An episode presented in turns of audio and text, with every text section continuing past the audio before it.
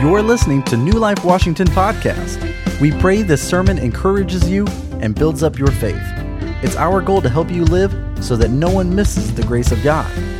Enjoy the sermon. It is a privilege to be with you this morning.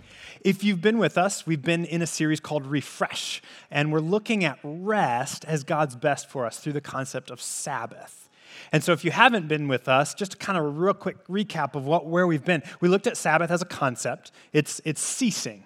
It's stopping, it's resting, you know, not doing work, not doing labor. Um, and we saw Jesus introducing this concept as He is Lord of the Sabbath. He's the one who kind of gets to say how things go. And He wants to shift our paradigm. Oftentimes, when we work or when we're going through life, we are working for the weekend. We're, we're shooting through our work to get to rest.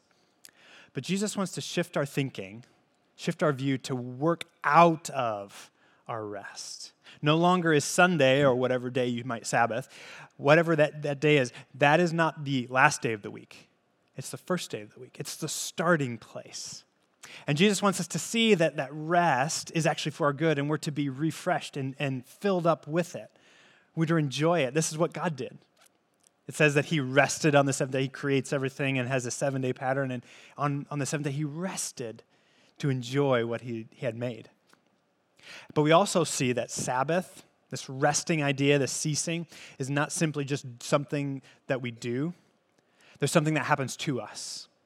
And Sabbath, the practice, helps us live out of our identity, of who we are in Jesus. And particularly last week, how Jesse, uh, Pastor Jesse talked about it cultivates trust in us. So we looked at an Old Testament uh, practice where they would let the land itself, they were farmers, they'd let the land itself rest every seven years. I mean, can you imagine that as a farmer? Like, I'm not planting anything this year. That is an act of trust. And the year of Jubilee, every seven cycles of those seven years, 50, 50 years or so, they would have this full on release. Everything would be reset. Those who were slaves were set free. Wherever there was debt, it was forgiven. Like this, this sort of practice of restoration. Sabbath encompasses all of that. So if you've been with us, we've been challenging everybody to practice Sabbath, like to take a day off where you're not working, where you're, you're enjoying the Lord, enjoying your family, enjoying friends, doing things that fill you up. We've been encouraging you to do that. Now, maybe you haven't been doing that. That's okay. You could start right now. Um, but if you have, I'm curious, how's it been going? Uh, for some of you, it's probably been like, oh, this has been awesome, like, really enjoyed it, look forward to it each week. Some of you, it might be really challenging. A, a couple of weeks ago, we had our, our fall fest here at the church. Well, the week before that was total on prep process for me and for our staff, and it fell on my Sabbath day. So I'm kind of like, okay, well, what do I do? It was hard to Sabbath that week, right? And that's going to happen sometimes. Life just shifts a little bit. But I'm just curious, how's it been going for you? Even if it's been going well, I'm wondering, I'm wondering, has this been the, the mindset for you? It's like, oh man, I love my Sabbath, I love my Sunday, or whatever day it is, but then I got to go back to work. I got I got to I got to step back in. It's like just a slog through the week, right? And you're like, I want to get back to Sabbath. I want to get back to that Sunday. I want to suggest to you that Sabbath isn't just that. Like, it's not something where we're just one day out of the week, we get this filling kind of rest, and it's like, okay, it feels good, but then the rest of the week, it's like, ah. I want to suggest to you that today we're going to open up this idea that Sabbath is not just a day, but it's actually a life. Sabbath is not limited to one 24 hour period, but it's actually to permeate everything, to permeate everything that we do all of our week. That's what we're going to look at today. And so I just want to ask the question how do we practice Sabbath beyond the Sabbath day? I mean, what, what does it look like for us to rest, to embody rest the rest of the week? To do that, I invite you to turn to Hebrews chapter 4. So if you've got your Bibles, I invite you to turn to Hebrews chapter 4. If you're kind of getting used to your Bible, so it's kind of in the back portion here, maybe start at the back, that's Revelation, and just keep turning a few books. You're going to go through some little ones. Hebrews is a little bit thicker, it's seven books in. Hebrews chapter 4, we're going to look at how Sabbath is not limited just to a day. So, Hebrews chapter 4, verses 1 to 11. Real quick, just a little bit of context. The author here is, is looking at two different things from the Old Testament one, a story, the wilderness wandering. So, if you know what that's about, bring that to mind. We'll fill it out in just a second. And then also Psalm 95. He's kind of quoting from it and like drawing some concepts from it. So, he's building on that. So, some of this might not make sense yet, but follow along, okay? All right. Hebrews chapter 4, beginning at verse 1. Therefore, since the promise of entering his rest still stands, let us be careful that none of you be found to have fallen short of it. For we also have the good news proclaimed to us just as they did, the Israelites, in the wilderness. But the message they heard was of no value to them, because they did not share the faith of those who obeyed. Now we who have believed enter that rest just as God has said, I declared on oath in my anger, they shall never enter my rest. And yet his works have been finished since the creation of the world. For somewhere he has spoken about the seventh day in these words On the seventh day, God rested from all of his works. And again, in the passage above, he says, They shall never enter my rest. Therefore, since it remains for some to enter that rest, and since those who were formerly who formerly had the good news proclaimed to them did not go in because of their disobedience, God again set a certain day, calling it today. This he did when a long time later he spoke through the prophet David, as in the passage already quoted. Today, in, if you hear his voice, do not harden your hearts for if Joshua had given them rest, God would not have spoken later about another day. There remains then a Sabbath rest for the people of God. For anyone who enters God's rest also rests from their works, just as God did from his. Let us, therefore, make every effort to enter that rest, so that no one will perish by following their example of disobedience. All right, what is going on here, right? Okay, so remember the background. We're, we're talking about a story. So, real quick refresher Egypt. Israel's in Egypt. They're slaves. Um, they're, they're subject to, to the Egyptians and they're working for them. And, and what happens? God steps in and he says, I want them free. And so he does miraculous kinds of things and he brings them through the Red Sea and he sets them free. And he brings them to a mountain. And he says, I want to be your God. I want you to be my people. Let's have a relationship with one another. We call that the covenant. And God says, We're going to do this together. And I'm going to show you how life should go. Here's how you live. But it didn't stop there. So once they had kind of started this relationship, God said, All right, I want to take you to a land. I'm going to give you a land. I promised it to Abraham. I'm going to give it to you. You're going to live there. And so they set out. But what happens along the way? They don't trust God. They disobey Him, they don't follow Him, they kind of do things their own way, and they mess things up. And God says, Ah, oh, we've got to do some training. We can't, we can't operate this way. Like this relationship has to work. So we need to wait. And so they wander for 40 years. What should have taken them a handful of weeks, they just go back and forth and all over the place and they wander. 40 years. That generation that was rescued out of Egypt, they aren't the ones who actually step in the land. They all die, including Moses. And it's their children who step into the promised land. The author of Hebrews is bringing this story to mind. And he's looking and saying, okay, they were given good news. They, the, God saved them, God rescued them, He made them His people, but they messed it up. They disobeyed.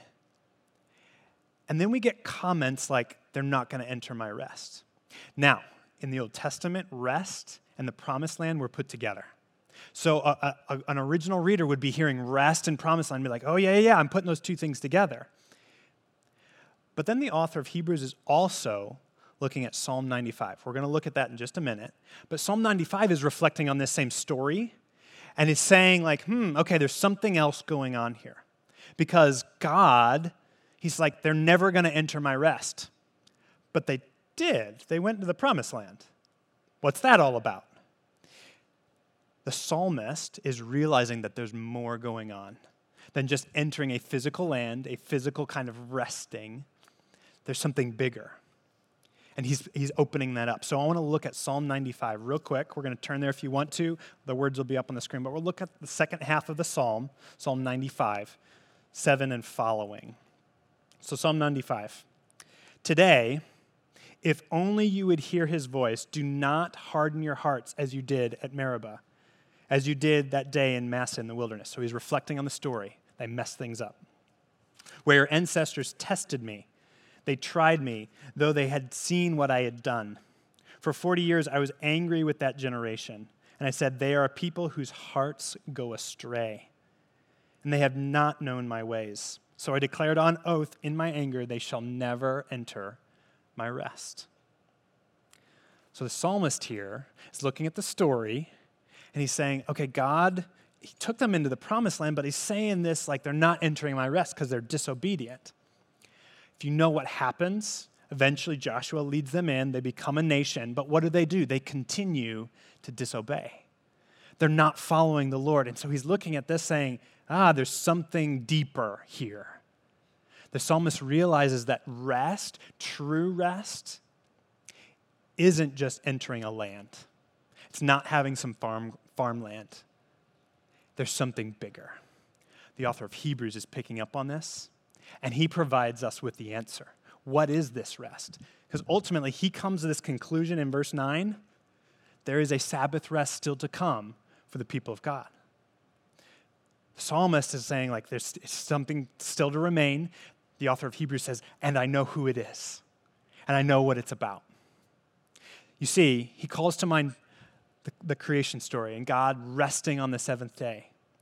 Rest is not primarily about activity. It's not about doing something or not doing something, it's about completion. God, He created the world and He rested, He enjoyed it. There's wholeness the way things are supposed to be. And what we see with this rest with God, I think, is it's dwelling with Him and living the kind of life that we're to live with Him.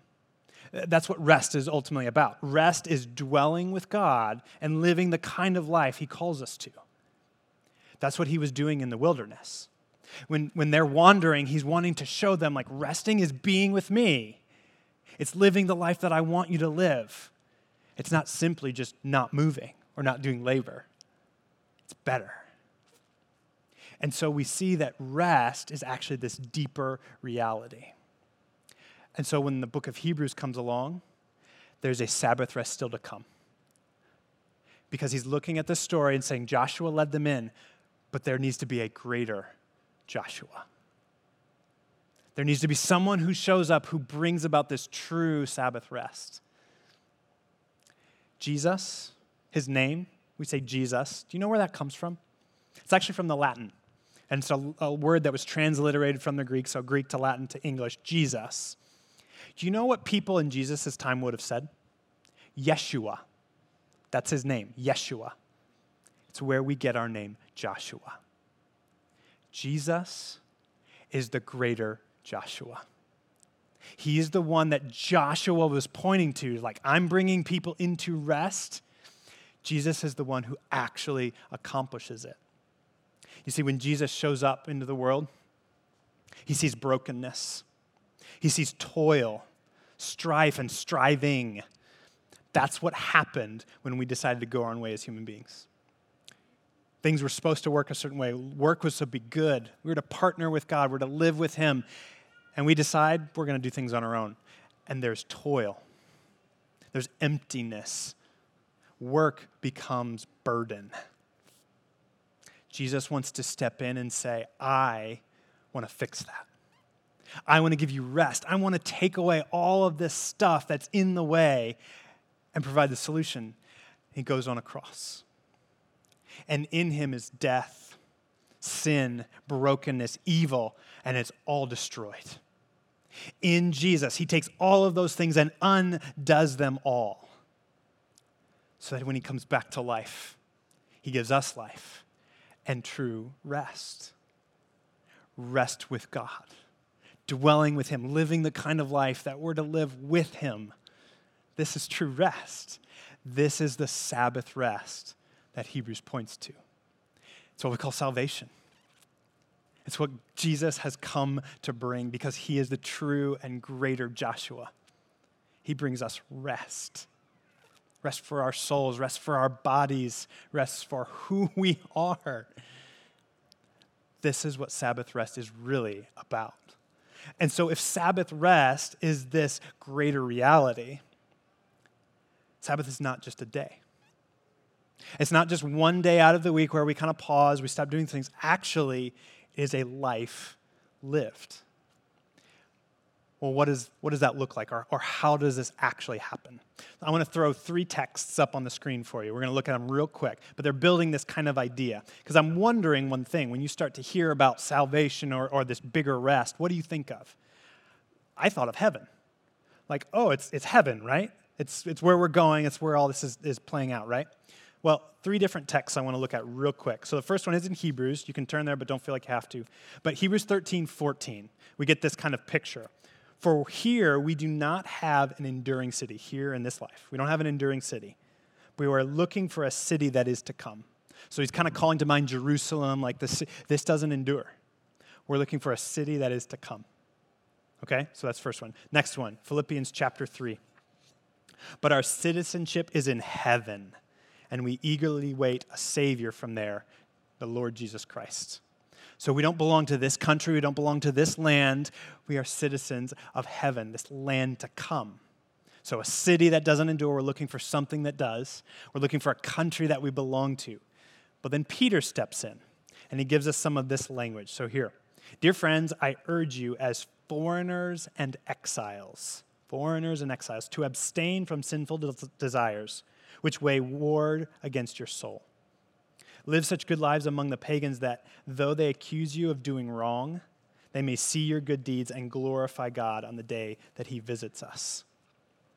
So we see this building of like, there's a greater reality, there's a city that we're looking forward to, heaven is to come, but then Peter says, You're foreigners and exiles. And live in this way. How can he say that? or, or what, what's he trying to point to? I think we live in light of the future now. We live for a reality that is to come right now. We're looking forward to the coming king, the kingdom that he's going to bring. Jesus, he's coming back, and he's going to bring about a reality. It's not something that's just going to stay up here in this abstract, kind of ethereal, we're going to live on clouds and play harps kind of thing. No, no, no, no. That is not what heaven is. Heaven is a reality like this one. Will come together, heaven and earth, wedded to one thing. It's going to look like this, and we're looking forward to that. But we begin to live in light of that reality now. Maybe to help you kind of understand this. So, uh, how well you know your history? World War II. So, Germany, they've taken over Europe. They've spread everywhere. Like they, they have just marched across the continent. And so the US, they step into the war, and there's constant battles and there's back and forth, but there was a pivotal moment that happened. We call it D Day. D Day is when the Allied forces landed on the beaches of Normandy, and they took the beach. They secured their position. Many reflected on this day as the end of the war. The war is over, the war is won because of the security that they had in their position, because of the reality that they were going to be able to march across Europe. Nothing was going to stop them. When they had secured that beach, there was nothing getting in their way, and they were going to march to Berlin. The war wasn't finished, but the war was won. Several months later, they would march. They'd head through Germany, they'd land at Berlin, and the war was over, at least in Europe we live in a similar kind of reality. Jesus, he has won. Nothing stops him now. Yet, sin, death, evil, brokenness, these things still are around, right? They don't have power. They can't stop him. We are marching across Europe. We are marching through life. We are awaiting that day where finally everything is as it should be victory day the war is won, it's not quite over. We live in that same kind of reality. We live for the reality to come. It's not just this heaven like to come, like, okay, maybe someday. Like, no, it matters now. We're to live in that reality now. And so, how do we do that? We do it by hope and expectation for our future now. Sabbath is a part of that. Sabbath is this reality that says we are a certain kind of people. We are not oppressed by our work. It does not have authority over us. Rather, we serve the Lord. Sabbath is a practice that points us to what is to come. This is what the author of Hebrews is getting at. Sabbath rest to come, we live in light of the future right now. And we do that by hope and expectation. But what does that really look like? Like, how do we take Sabbath to not just be a day, but allow it to shape everything? How does Sabbath bleed into the rest of the week? I have some thoughts for you, um, and these are just some suggestions that help us capture, I think, what the hope uh, of, of Sabbath really is. So, number one, how do we practice Sabbath throughout the week? Slow down. Slow down. I think as, as people, we just, we're, we're go, go, go, we're driven, we've got to be productive, got to maximize our day. What happens if we just slow down? I mean, if you picture it, like you're headed somewhere, you got to go to work, or you got kids to soccer practice, something like that. And it's like, okay, we got to go, we're going to be late, and you're just like driving like crazy. And ha- have you ever paused and just did the math? You get there like 30 seconds earlier. I mean, if you, if you slow down and really say, like, if, if I'm driving like five or 10 miles over the speed limit, what happens if I just slow down to the speed limit? It's like the difference of a minute. Do you realize that? Now, what is it like to be in that seat, driving like crazy. You're, you're, you're revved up and you're driven. It's like, ah, you know, crazy. What happens if you just drive a little slower? You leave just a minute or two earlier. What kind of place are you in? We're slowed down. We're, we're at rest. We're Sabbathing. Number one. Number two, build in margin. So Tuesday for me is tends to be a meeting day at, church. Um, we've got our preaching team and then our staff meeting, and a lot of times I've got an evening meeting, and I'll just put some other appointments on there. Well, a couple Tuesdays ago, I was just like slammed. I had meeting, meeting, meeting, meeting, boom, boom, boom, and I just got to the end of the day, and I was like, wow, that was a lot, and I'm just like, whew. And I had the conviction, knowing I was going to preach this message, of like, are you going slow enough? Are you operating the way that you need to? And I felt like, you know what? It would have been really helpful for me to build in some margin. To just add a little bit of a window between those meetings. Maybe I don't have to try and get them all in that one day, but just allow them to have 15 or 30 minutes in between and not do anything. Just slow down to have margin and rest. There's a, an app that I've been using. It's a really helpful thing to kind of do this margin thing and to reorient to God. So it's called the Pause app and I'd suggest it to you. Um, you can just get on your app store and find the pause app or the one minute pause. But basically, what this app does is it just prompts me to slow down for one minute, three minutes, five minutes, 10 minutes. I can decide how long to pause, and it'll just guide me through a prayer. Just, Lord, I'm, I'm recentering onto you. I'm reconnecting with you. I'm pausing. I'm pausing.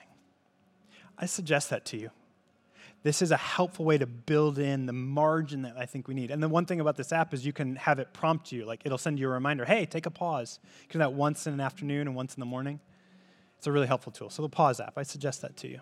So that's number two, build in margin. Number three, disconnect from your phone, social media, and political news. Now I realize I just told you to get an app for your phone, but I, I you know, put your phone down at the same time too, right?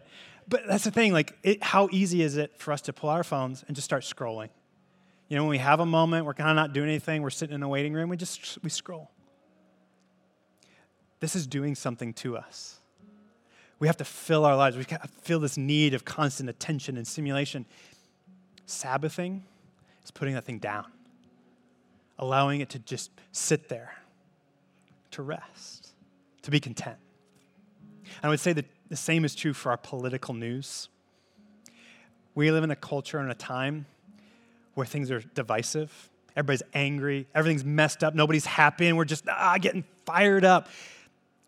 What happens when we just watch that constantly? It forms us, it shapes us. So I suggest turn off Fox News, turn off CNN, just disconnect from that for a while. or find other ways to find out the news because it's good to be informed, but the whole point is they're just feeding our anger. They make money off that. Disconnect from that. Sabbath, rest. So that's number three, disconnect. Number four, simplicity. Enjoy the little things. So my wife and I, we um, oftentimes when we put the kids down, if we've got some time, we might just hang out, talk for a little bit. But we've been sitting in our family room or our sunroom. Uh, we were sitting outside when it was a bit warmer, but we noticed something. There was an owl that lives in one of the trees behind our house, and if we're quiet, we can hear it, and we can just kind of take that in. And, and one thing that I noticed, like, I just appreciate that. A little thing like an owl living in our backyard, just hearing it make its noise, like there's enjoyment, there's contentment. So, simplicity. Choose to enjoy the little things. That's number four. Number five, and this one's probably the most important let Jesus grow your character. We talk about this as a whole life thing because it is a whole life thing and it's shaping us to have a kind of life. And that comes from Jesus. So, commit all of the time commit to a devotional time, commit to prayer time, but allow Jesus to step in and say, all right, let's work on this. It's going to be hard. I mean, times you're not going to like what he's going to say. But I picture it like Jesus, Jesus is coming in and he's cleaning the house, cleaning the house of our heart, one room at a time. It's like, all right, let's go tackle the family room. We're just going to dust. We're going to vacuum. We're going to get all the junk out. A little bit at a time, he's growing us. And we're becoming more and more like him. We've got to let him do it. Let him in. Let him into the room. Let him do his work. So let Jesus grow your character. This is how Sabbath doesn't remain just one day, but it permeates all that we do. We've been talking about this verse over and over again. Jesse's brought it up a number of times, but this is the promise. It's Matthew 11. It's what Jesus tells us, it's what he reminds us. He says that we can come to him all of us who are weary and burdened, and he will give us rest. Take my yoke upon you, learn from me, for I am gentle and humble in heart, and you will find rest for your souls. For my yoke is easy, my burden is light. This is the invitation, this is the promise. Sabbath is not just a day, it permeates into all of life. He wants to give that to us. So commit to the practice of Sabbath each week. Take a day, rest, find things that you enjoy, but allow Sabbath to permeate everything. Slow down, rest in each day, and do that with Jesus. Because Sabbath is not just a day, it's a life. Thanks for listening. For more information about New Life Washington, check out our website at newlifeonline.org. God bless.